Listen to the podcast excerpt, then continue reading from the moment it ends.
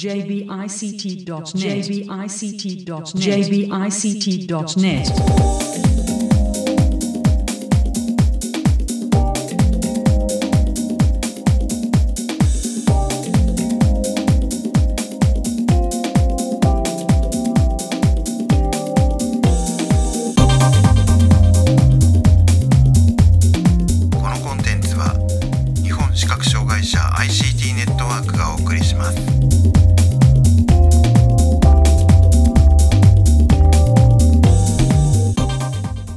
んにちは。日本視覚障害者 ICT ネットワークがお送りするポッドキャスト、えサイトワールド2023特集です。中根です。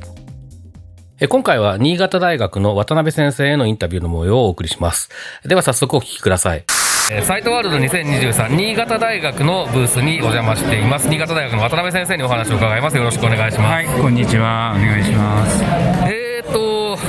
だいぶ久しぶりのサイトワールドですけれども、はい。今回あの展示内容を簡単にご紹介いただけますか？はい、えーと大きく2つなんですけども、1つはあの従来からあの展示している触る地図、食地図、えーとこれと、あともう1つ大きなのは、特にこの数年取り組んでいるのが、あの 3D プリンターを使った模型作りですね。えーでこちらの方が、えーとまあ、この3、4年の間にあの新しいものをたくさん作りまして、えーと 3D プリンターでこんなところまでできるよ、こんなもの作れますよっていうものを知っていただくような目的で、えー今回展示しております。なるほど。えっ、と、前回、だから4年前かな、に、えっ、と、お邪魔したときに、えーなんか建築物の、有名な建築物の、えっ、と、3D プリンターで作った模型みたいなの、いくつか触らせていただいたような記憶がはいはい。ありますけれども、はい。えっ、と、そそれが、ま、もっといろいろな、えっ、と、ものが増えたりとか、あーそういう感じですか？はい、ちょっとあの模型取り組んでいる経緯からごめんなさい、お話しすると、あの大学日センターの皆谷さんがはいはい。研究代表者になっている、えー、と JST からお金をいただいているプロジェクトがありまして、でえーそこではこの視覚障害の方が物の形とか、あまあ、建物とかも含め、えーわからないものを知りたいものを形を知るという目的でそういったのを届けられるような、えー社会を構築しようというもので2000そうですね4年前ぐらいからあの行っております。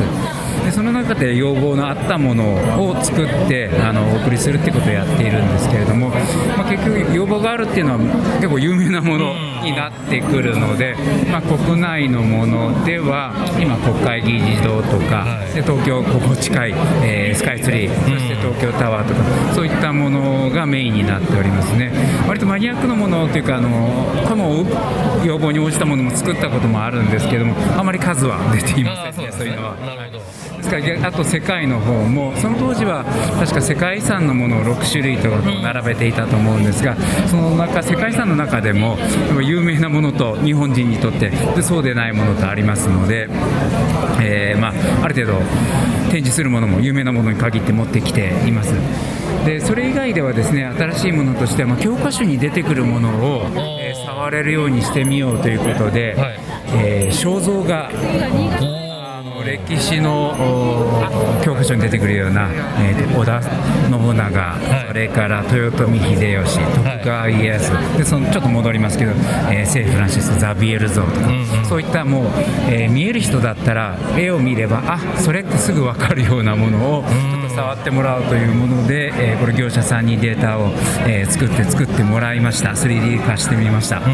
まあ、正直言って、これを触ってすぐにそれが誰かっていうのは、もう無理です、触って分かるのは無理ですけども、まあ、少なくとも服装、えーどんなあの衣装をしているのか、どんな、えー刀を刺しているのかどうなのか、手に持っているものは何なのか、えー衣装の特徴、それから頭の方もですね、えーと烏帽子をかぶっていて、こあう、公家の格好をしているだとか、そういったことなんかが、あのまあ、触ることで、えー分かってもらえるんじゃないかなとは思います。なるほど。これなんかその、えっと、そういう肖像になってて、まあ、見え、見える人だったら、みんな知ってるようなものっていうのは、たまあ、確かに僕らみたいにせ、ほぼ先天的な、えーと、視覚障害者だと、まあ、なんだろうな、えーと、そう、全然常識として入ってない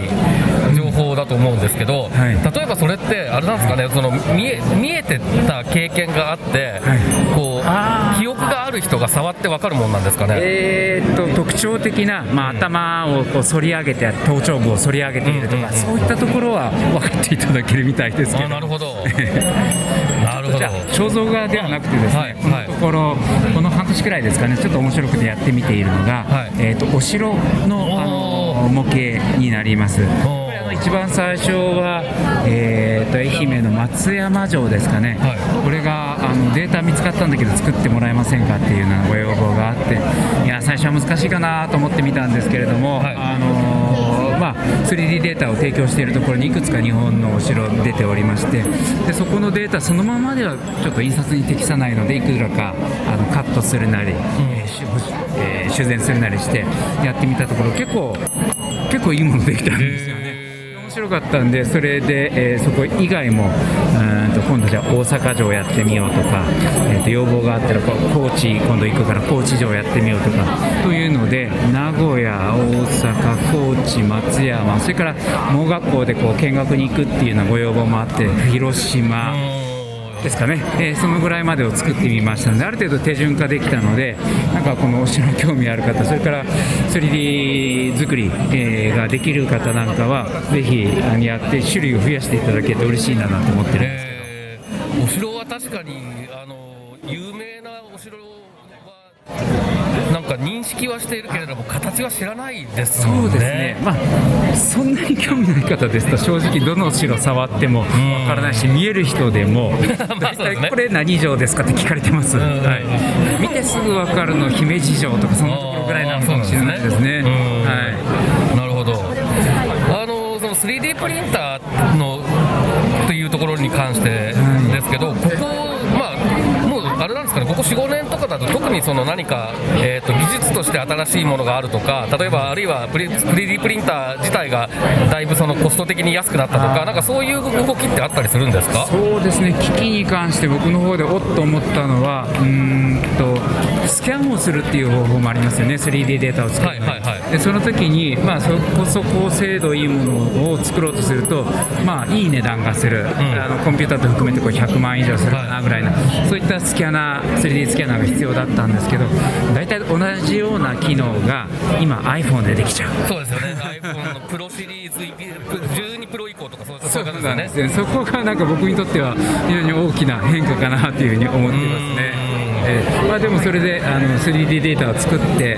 えーくれる人の幅も、えー広がりが出るということで、まあ、ウェブ上に、ね、フリーのデータが出回るのをあの期待はしています。3D モデリングする人たちの間ではやっぱり話題になっている印象はありますよね。ね。うん。なるほど、まあでもそうですね、なんか、いややっぱりその立体になってて触らないとわからないというか、知りようがないものがいっぱいあるから、そそういうデータがどんどん増えるといいですね。はい。はい。まあ、ただ今後、これをじゃあどう着地させるのかっていうところが問題でして、まあ、今あの、プロジェクトの方からお金をいただいているので、ご要望に応じて、まあ、あの 3D データがあるものもあれば、あるいはなければこう、ちょっと簡単なものであれば作ってということでお届けするっていうことはしているんですけど、これやっぱり住宅店としては、うんと何らかのシステムになって、えー、と依頼できるところがあるようにならないといけないんですね。そこのところで、まあ、最近感じているのは、えー、とどの程度のニーズがあるかっていうことなんです。確かにあの知りたいと強くさまざまなものを知りたいという方もいらっしゃいますけれども、まあ、そうでない方もいる。でどのぐらいお金を出すのか。例えば物を渡してしまうわけなので完全タダというわけにはいかない。ですね。だけどまあじゃあ1万円払ってまで建物一つたいかっていうとそうでもない、うん。まあ、3000円から5000円がいいところなのかなとか、それで注文する人も実はそんなに多くないかもしれない、一方であの多くの人が触ってみたいと思われるような建物とかに関しては実は模型が売られてたりするというところもあって、はい。ちょっと落としどころを今模索しているところですね。あともう一つ家庭で面白かったのはこれは地図もそうなんですけど物さえあればいいのではなくってあの説明をしてその説明がいかに面白いかでその模型がいかにいい模型だったかが変わってくる。というところがまあ、これあのお届けした方からのご意見もあるし僕自身も説明していいと思うんですけれども、あこれはこんなもんですよこんな特徴ですよっていうだけだとあそうですかでその人も 初めて触る方もそこで終わるんですね。ところがこの建物作ったのはですね何年でして実はこれね面白い話があるんですよっていうふうに言われていくとん？どこがどうなのかなっていうふうに真剣に触るようになってくるいや1時間ぐらい話を聞いていやいいもの触ったなっていうふうになるんですよね。その違いですから物だけではなくてそれを説明してくれるあの人その知識量というかそれの、えーものに対するこう熱意っていうんでしょうか。それとセットになって初めて十分に楽しめるようになるのかなとまあ、思います、そういう意味で言うと、あれですね、その観光地に行くのとあーまあ経験としては似てますね。そうですよね。観光地に行って、まああのね、ご家族だけあるいは一人だけで行ってあまり予備知識もなしに、ん。あの見て回ってふーんお城だね。っていうのでそう。そうそう終わるところがあのガイドがいてこの、えー石垣の積み方は野面積みと言いましてね石を削っていなくてそこら辺にあるものを、えー並べてその間は細かいので埋めてるんですよ。ああそうやって作ったのそれで持つんですかってこういう話が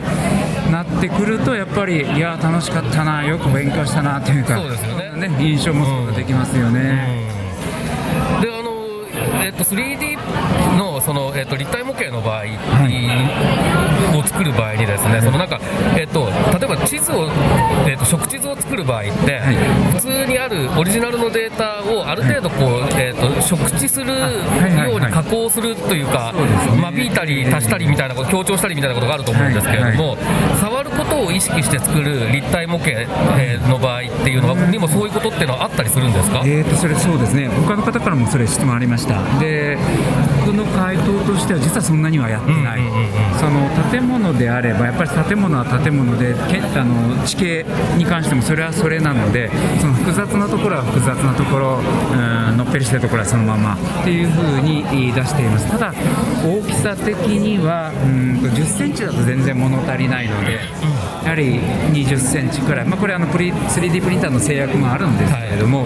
まあ、でもあんまり大きくてももう 全部触りきるのも大変ですので、まあ、18センチ前後かなっていうのが一つの目安で作っていることとあと触っていくと当然細いところは壊れますので、はい。えーそういうところが壊れないようにっていうのは可能な範囲でちょっはと強くしたりとかっていうことはあのデフォルメとしてはしています。なるほど。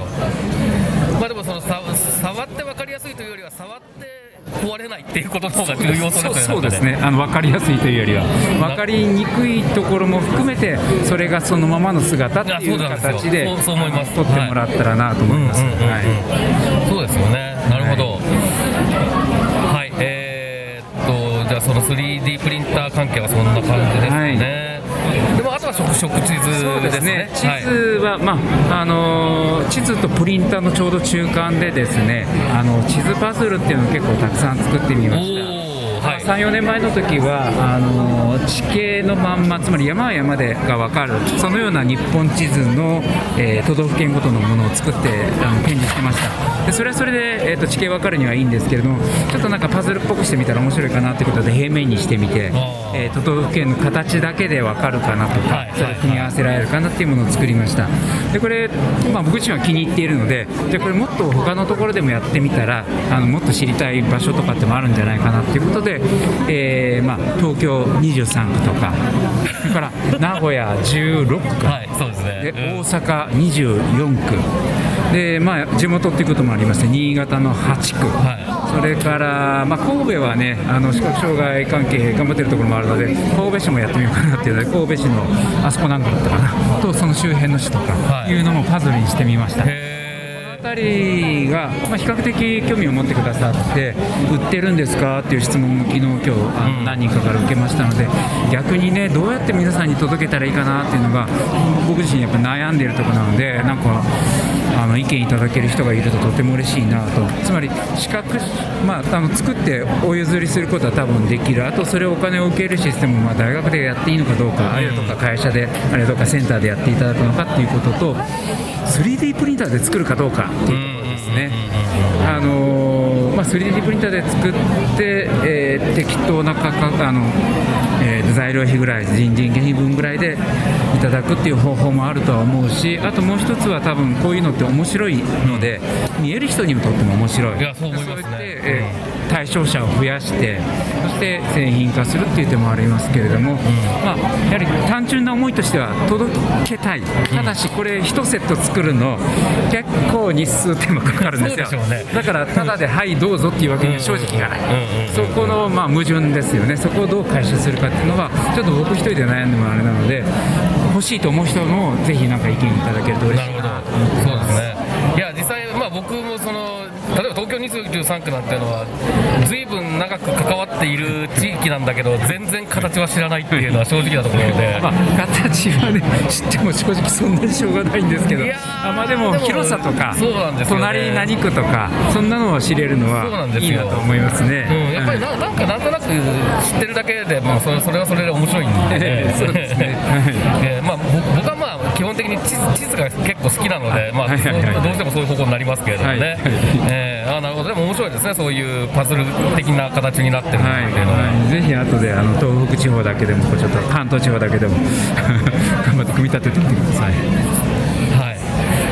えーっと何かあの言い忘れたことですとかその他宣伝とかありますか？そうですね。あの先ほど 3D の方でこう悩んでますよみたいな話をしましたけどやっぱり地図システムの方もそうなんですね、あのここで2日間この2日間でもうすでにあそうどこそこの作ってくれるのっていうのに応じて、まあ、僕とか学生が一生懸命こう作って今日渡したりしてたんですしあと出来合いのものとして、まあえーと東京駅品川駅の構内図であるとかあるいはその、まあ、駅を出た周辺の地図であるとかあるいは国境あの国ですね。紛争のある国の地図であるとかそういうものはかなり多くの人が求めている地図っていうのはあるんですけどこれもやっぱり今ボランティアベースなんですよ、だから、えー我々が遅くまで残って我々というか僕だけか。遅くまで残ってとかアルバイトの方に送付をしてとかやってるんですけどこれをやはり視覚障害の人が知るためには必要だとこう。いうニュースとかについて。えーということで何らかある程度供給できるような体制っていうのですよねこれをどうにかして構築しなくちゃいけないなとその点 3D と地図とある程度似てるところがありまして。まあ、本でしたらねあの展示図書館というも確固たるシステムがあるわけなんですけれどもあるいは電子の、ね、図書館というのがあるわけですけれどもこれをこう触るものについてどう構築し